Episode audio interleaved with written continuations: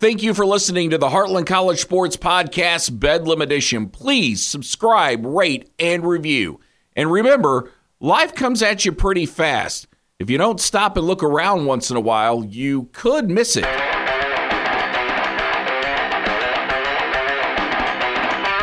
From the studios of 97.1 The Sports Animal on the 55th floor of CityPlex Towers in Tulsa, Oklahoma, this is the Heartland College Sports Podcast Bedlam Edition. I am your gracious and humble host, Erik Gee.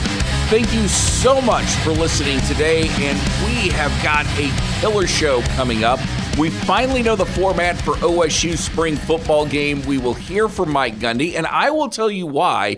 If you're an Oklahoma State fan, you shouldn't be disappointed in the format and the fact that it's not an actual game. I'll tell you why you should get ready to party down this coming weekend in Stillwater. We'll also talk about OU spring game. I'll give you my thoughts on what a better format would have been for OU spring game and why that would have been really important for Brent Venables because he needs this one to go about as well as possible. Colin Cowherd's out there playing troll again. We'll talk about Derek Mason not coaching a position and being a walk around defensive coordinator. We got some Spencer Sanders audio coming up. Also, audio from his offensive coordinator, Kasey Dunn. We'll hear from him, and I'll give you the latest on Baker Mayfield. Uh, allow me to introduce myself. I am the co host of The Pat Jones Show on 97.1 The Sports Animal. That's obviously in Tulsa, Oklahoma. Much like this show, we podcast. So if you don't live in green country or can't listen between 11 and 2 on weekdays, I would ask that you go to sportsanimalradio.com, check out what we do Monday through Friday. Um, you can download our app and listen live if you want. Um, but please listen because it's not for me. I say this every podcast. It's not for me, it's for Pat Jones. Okay. Pat Jones is the star of that show, and that guy has insight for days and stories that just an endless amount of stories as well. Tune in, you will be entertained, you will be informed, and I guarantee you there's not another show like this in the state of Oklahoma, maybe even in America. So, with that, let's jump into it. We finally know the format of Oklahoma State spring game, and instead of me explaining it to you, here is Mike Gundy from a couple of days ago, letting you know what he and the Cowboys are going to do this Saturday. So we're uh, unfortunately we're down to the last week. Uh, we we will practice four times this week. Today, Wednesday, Thursday night, and uh, Saturday will be our spring practice finale. Uh, will be a big weekend for everybody. We got uh, football, we got baseball, we got softball, a lot going on uh, on campus, a lot going on in the Stillwater community. So we're looking forward to a good week. Just practice, yes. We, we don't have enough big guys up front to, to split up and have a game. So, what kind of things will you do kind of to showcase things to the fans? Well, we'll have a full practice. We'll have individual drills. We'll have uh, seven on seven. We'll have some inside drill. Uh, we'll have a team thud period which would be just like a spring game, with the exception it'll just be offense versus defense. Uh, that way, if we have to rotate linemen in, we have them available on that particular sideline. Okay, at first glance, you as an Oklahoma State fan might be a little upset that there's not a true spring game going on. But there just can't be because Mike Gundy's already told you the reason why, and it's because he's depleted in the offensive line. But not to worry, that's going to get better come this fall. We will have 25 offensive linemen in August, so we'll be just fine. We just don't have them right now. Depth aside, depth issue aside, what, what have you seen from your offensive line this spring? Well, they're doing well. Most of these guys are first year players now because we've got four starters that are in, in rehab right now, or recovery period. And uh, so these guys are, for the most part, new. So they're getting full speed work, which is good. In the fact that if they get thrown into the fire in August, they've had a lot of reps this spring. You've talked a lot about junior college guys, how sometimes they take a year. When you kind of would like for them to come right away, they need a year. What about Caleb Etienne? How much has he advanced? So he's been here. He's been yeah. here already, and uh, he's come a long ways in the last month and a half. He still has a ways to go. The the summer will be important for him the new rule they put in effect last week that allows us to coach in the summer, different than we've ever had in college football before, will be a big piece for a guy like Caleb to continue to develop him over the summer. So, some good news for Cowboy fans coming up right around the corner when spring season wraps up on Saturday. You're going to get an influx of offensive linemen. And at that point, that's when we'll see some of the questions that we need to answer or we need answered start to take shape.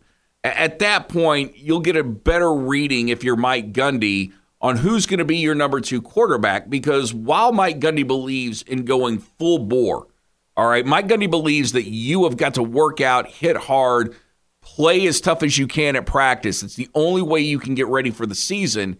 He's not going to do that in the spring game. And the other thing is that Mike Gundy probably has not got the opportunity to do everything that he has wanted to do by getting those backup quarterbacks reps and probably getting a lot of the running backs reps as well because you don't have an offensive line that you can really rely on. While they may be good, you just don't have enough to go out and run a full second team with. And you can't afford to have any of these running backs or your backup quarterback get hurt right now. You can't afford to get Spencer Sanders hurt. So you probably have not given him the reps that you want to get. Or what you've done is you've given him the reps with the ones, and you've probably sent out Garrett Rangel and Gunnar Gundy with the ones as well, but just not given them the time that they need. So when we come out from Saturday, we'll still have a few questions about just where Oklahoma State is offensively. Defensively, we have a pretty good idea of what they're going to be, but ultimately, this is just an opportunity for you to go up and hang out for three days and not just watch football. You've got the baseball team who's bringing in TCU for three games, softball team's bringing in Texas. Mike Gundy's going to throw out the first pitch on Friday at the TCU baseball game. And then um, Derek Mason, new defensive coordinator, is going to get to throw out the first pitch for both the baseball game at 1 o'clock and the softball game at 1.30 on Sunday. And then Saturday, once the game wraps up, which will be around 3 o'clock, from 3 to 5, there's going to be all sorts of activities and events. There'll be a DJ, there'll be bounce houses, it'll be family friendly. They're going to encourage you to tailgate what you should have done, look, and if you may still have time to do this, if you're my age, if you're an OSU alumni, um, if you were in a fraternity, this is your time to call your fraternity brothers. It's time to call your sorority sisters. Find out who's who's going. Find out where you're going to meet. Get together and figure out the best excuse you can to take off on Friday and make it a three day weekend, and then come back Monday hungover but still not regretting too many of your decisions because you remember the older you get, you're not in college. You don't quite have that stamina anymore.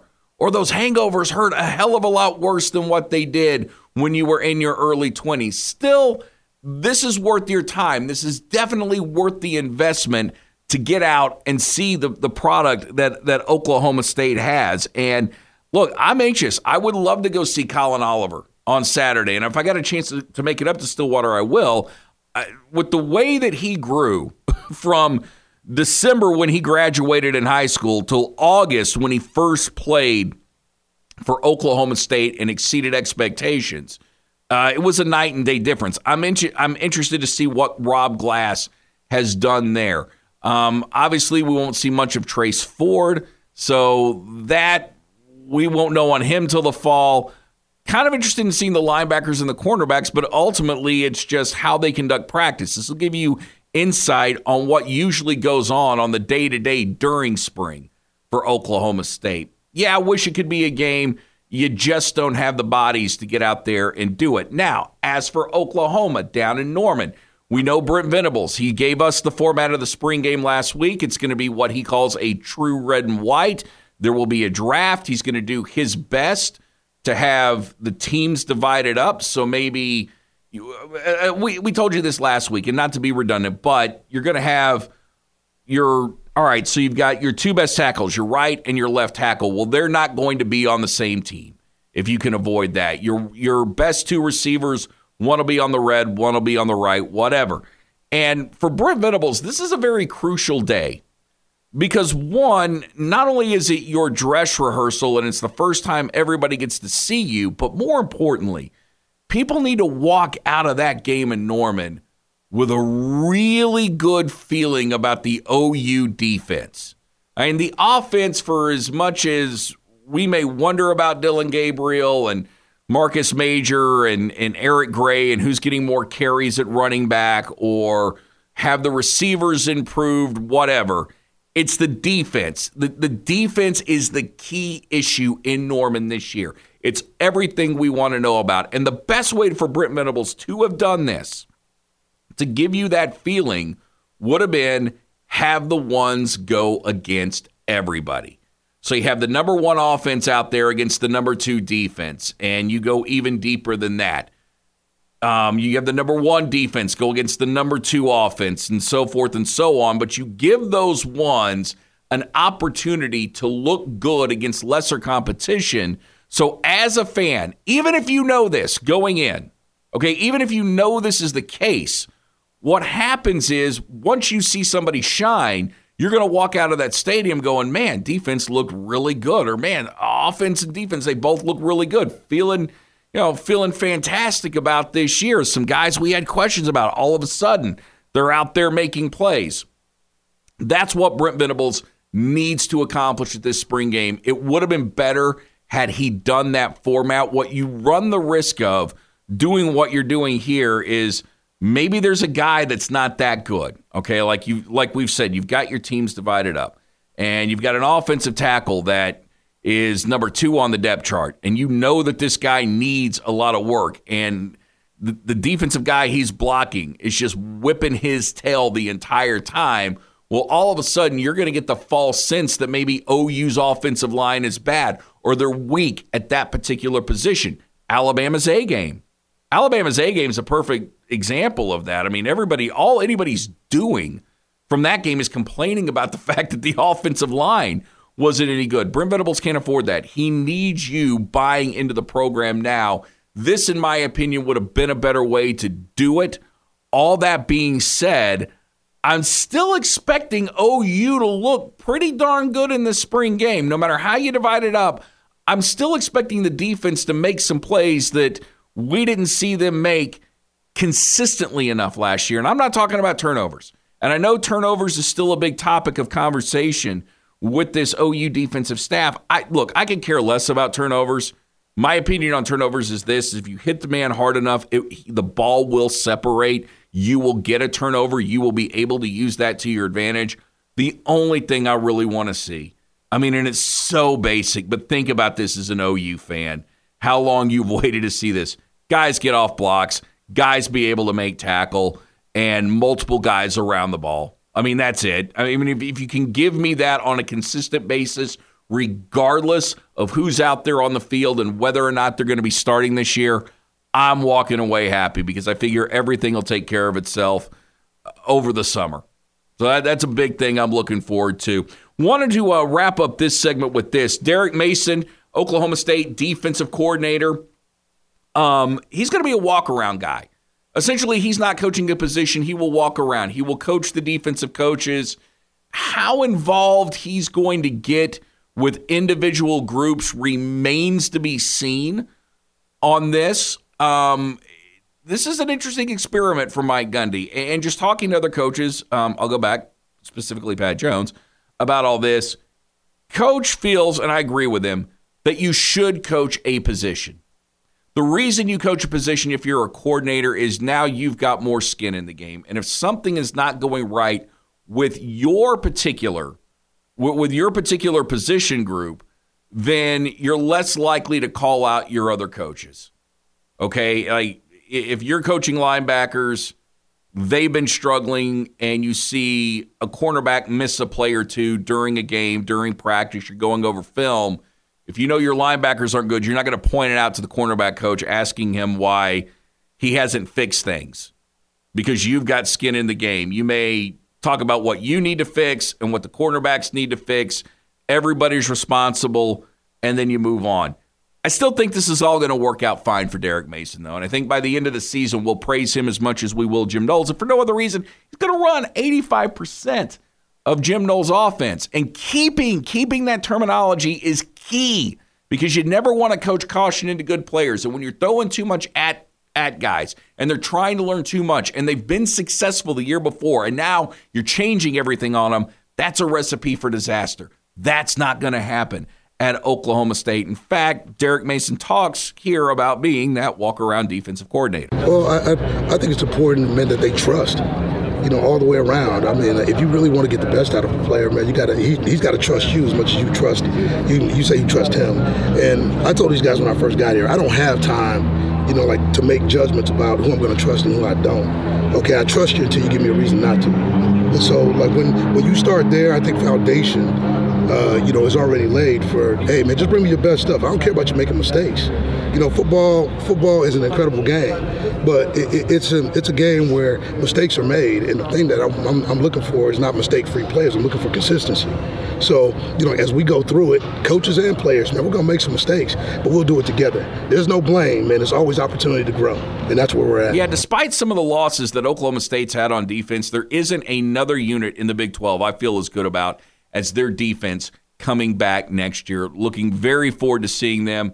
Uh, hopefully, there's not going to be too many games where they have to bail the offense out and win it, win it at the last. But if that is the case, I think ultimately you've got to trust these guys and the players that they've recruited and developed over the last few seasons. You're listening to the Heartland College Sports Podcast, Bedlam Edition. I am Erik Gee. Coming up next, Colin Cowherd continuing to play troll. And what do we want from this cat? We'll tell you. You're listening to the Heartland College Sports Podcast, Bedlam Edition. Do me a favor. Uh, do me a couple of favors, actually. One, follow me on Twitter at GEEHSO. Let me know that you heard the Heartland College Sports Podcast, Bedlam Edition. And I'd love to get your feedback on that. You know, what you like, what you don't like. And uh, speaking of that, um, also subscribe, rate, and review this podcast and tell us what you think. You know, the review is important because we need to know as we get closer to football season what kind of content you want. What what can make the podcast, the show better because we want to give you the absolute best show um, possible. All right. So constructive criticism always welcome, and um, I will do my best to put out good content. Unlike Colin Cowherd. Okay, that's a little harsh. Colin Cowherd still puts out great content. Okay, the dude is a fabulous host. And I'm not going to sit here on my podcast and tell you that I am a better host than him. Um, I'm not. Okay, and, and, I don't care how objective you're you're being on this. I'm not a better host than him. That guy is extremely talented, very light on his feet, got a lot of admiration for the way that he conducts his show. But what he is doing right now is so beneath him and any talk show host of his standard that it makes you cringe, and that is being a troll to Oklahoma fans. Okay, he's he recently put out a tweet. Think he may have done it today. I'm not going to bore you with what that tweet says word for word. I did respond to Bobby Thompson of WWLS, and certainly you can go to Colin Cowherd's Twitter handle and find the tweet yourself. But to sum it up, he thinks OU is going to suck that Lincoln Riley is the greatest offensive head coach of our time and that USC is going to win a national championship. I mean, there it is, right there. And I probably did a better, a better, less snarky way of doing it than he did. There's a couple of problems with this. One, first and foremost, let, us talk about this whole Lincoln Riley being the greatest offensive head coach right now in college football. So what? No, I mean it. So what? It hasn't done Mike Leach a whole hell of a lot of good. Everybody's always talking about what an offensive guru he is. He's been at Texas Tech, he's been at Washington State, he's been at Mississippi State, and in none of those places has he won a conference championship. We are saying, well, Lincoln Riley hadn't only won a conference championship, but the guy's been to the college football playoff. Yeah, but he's fallen woefully short of what the OU standard is, which is to win a national championship. And sure, you can bring up the fact that oh, OU hasn't won one since 02. It doesn't mean that that's not the standard. That's what we want. And when guys concentrate so much on offense, the defense can't help but lack. Under Alex Grinch, the defense lacked at OU. It got better for a short period of time, but it was never sustained. And don't give me stats on this. This isn't about stats. This is about being able to play fundamental football which Alex Grinch and the OU defense could never do because, quite frankly, you as a head coach are supposed to run the program, not just run one side of the ball. Sorry, I digress.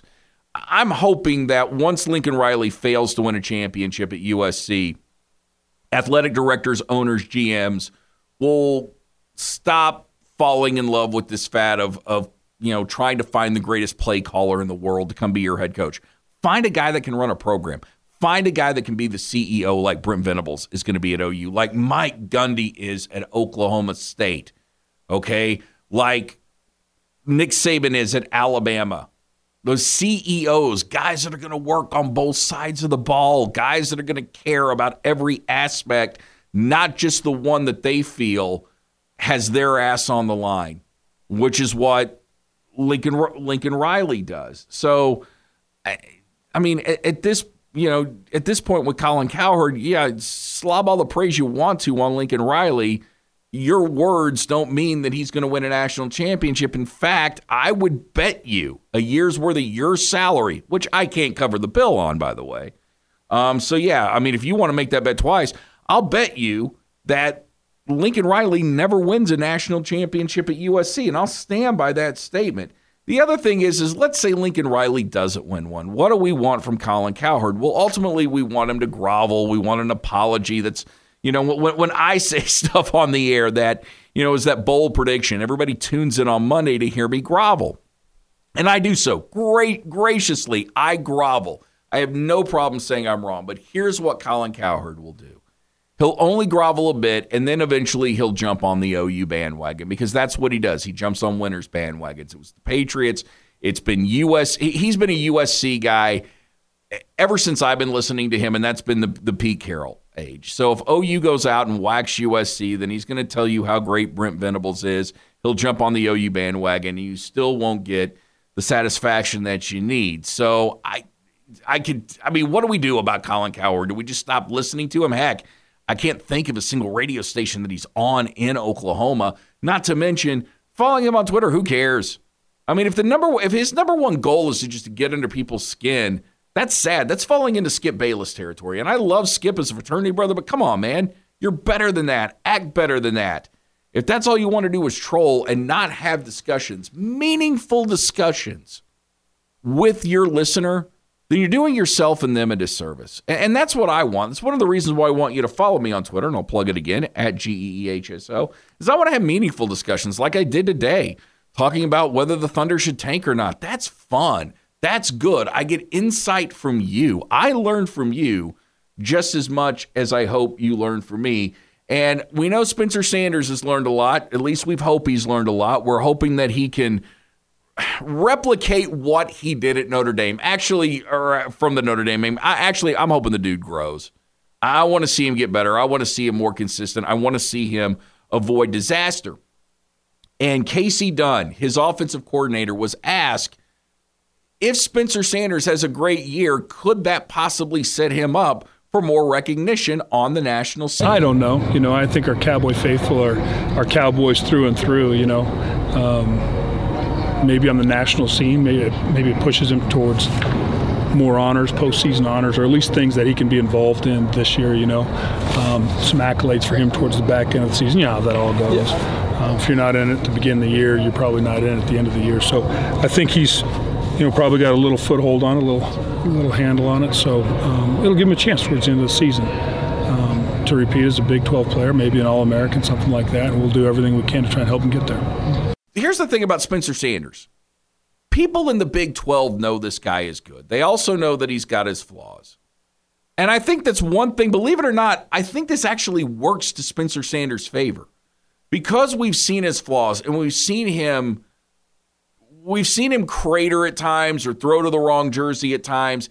If he's not doing that this year, and I have no reason to think that he won't be a lot better this year than he's been in the past, then those that watch him, if Oklahoma State wins and Spencer Sanders is running as much as we think he should run, and he's keeping the ball and or he's getting the ball to those playmakers that he's got, then you can't help but as a national writer, if you know his story, to heap praise on this kid and, and hopefully it gets him in the conversation for not just awards, for not just All Americans, but hopefully just gets him in the conversation of just being one of America's best college quarterbacks. And I'm not saying that Spencer Sanders, by any stretch of the imagination, is going to turn out to be like a top five draft pick or even a, a, a third round draft pick. What I'm saying is, is I think he can be a really good college quarterback and lead Oklahoma State to a shot at playing in the Big 12 championship again. And he's going to have a lot of receivers, going to have a lot of playmakers to do that. And here he is talking about them. Does it feel like he's even been here for three years? That's hard to believe. It is crazy because I've been here for four, so it's just like, ah, getting old. but yeah, no, I mean it's it's definitely been a great experience, especially you know watching him develop, watching myself develop too as well. So you know, it's pretty good. Does, go ahead, no. Does does does Brennan's development help your development at all? Like, are you guys kind of hand in hand going through this together? Uh, yeah, hundred percent. I do the throwing part, does the catching part. So it's like a you know it's like a bridge. You know, he's got the other half and I got the other half. We do our part, hold each other accountable. Okay, I'm keeping that audio on file. Okay, I want, I want, I'm keeping that audio on file, and hopefully, I'll be able to use that about mid-season next year when we see the Green brothers, who are young redshirt freshmen, blossom. When we see the Shettron brothers, one one tight end, one receiver, we see them blossom, and then you've got you know the Presley brothers. Uh, Oklahoma State, look, a lot of playmakers, but there's a lot of youth there. And this is why Spencer Sanders is so important to this team this year. One, not only do you lack depth at quarterback, but two, leadership, being there, doing that, winning it, winning against Notre Dame in the Fiesta Bowl, playing for the Big 12 championship, beating Oklahoma. These are the kind of things that are invaluable, and especially to those young kids. He needs to be a mentor, not just to the quarterbacks and he definitely needs to take Garrett Rangel and Gunnar Gundy under his wing, but not just to them, but to the receivers as well. And what'll be interesting to see about Spencer Sanders, especially with these young guys, is does he know when to does he know when to get does he know when to get at them? Okay, does, does he know when to get in their face? And does he know when to just put their arm around him? Those are the things that, that you're looking for with Spencer Sanders this year. Smart kid, uh, if you've ever had the opportunity to talk to him, you know he is just smart and and he's got a really he carries himself in a very approachable way. So looking at him, looking at those receivers, I think it's a very good match. Speaking of quarterbacks, real quick, give Baker Mayfield props. I guess is probably the best way to put it for not showing up uh, to minicamp. I know that that eighteen million dollars that he is due is has to do with him playing. But there's no way you could show up to Browns camp. And I think that shows a lot of maturity on his part. One, because you don't want to be a distraction. They've already got a big enough distraction with Deshaun Watson. You didn't want to add to it. Just wait, let them trade you. I think you're handling this great. Cannot wait to see Baker Mayfield on Saturday, the unveiling of the trophy or the trophy statue. You already got the Heisman Trophy. The unveiling of the statue. Going to be a great time down in Norman. So whether you're going to Norman or Stillwater this weekend, have fun, be safe. Remember, subscribe to this podcast, rate it, review it, let us know how we're doing or not doing. We want to hear from you. And may God bless you and your family. As the great Jackie Moon always says, everybody love everybody. And to quote Diamond David Lee Roth, stay frosty.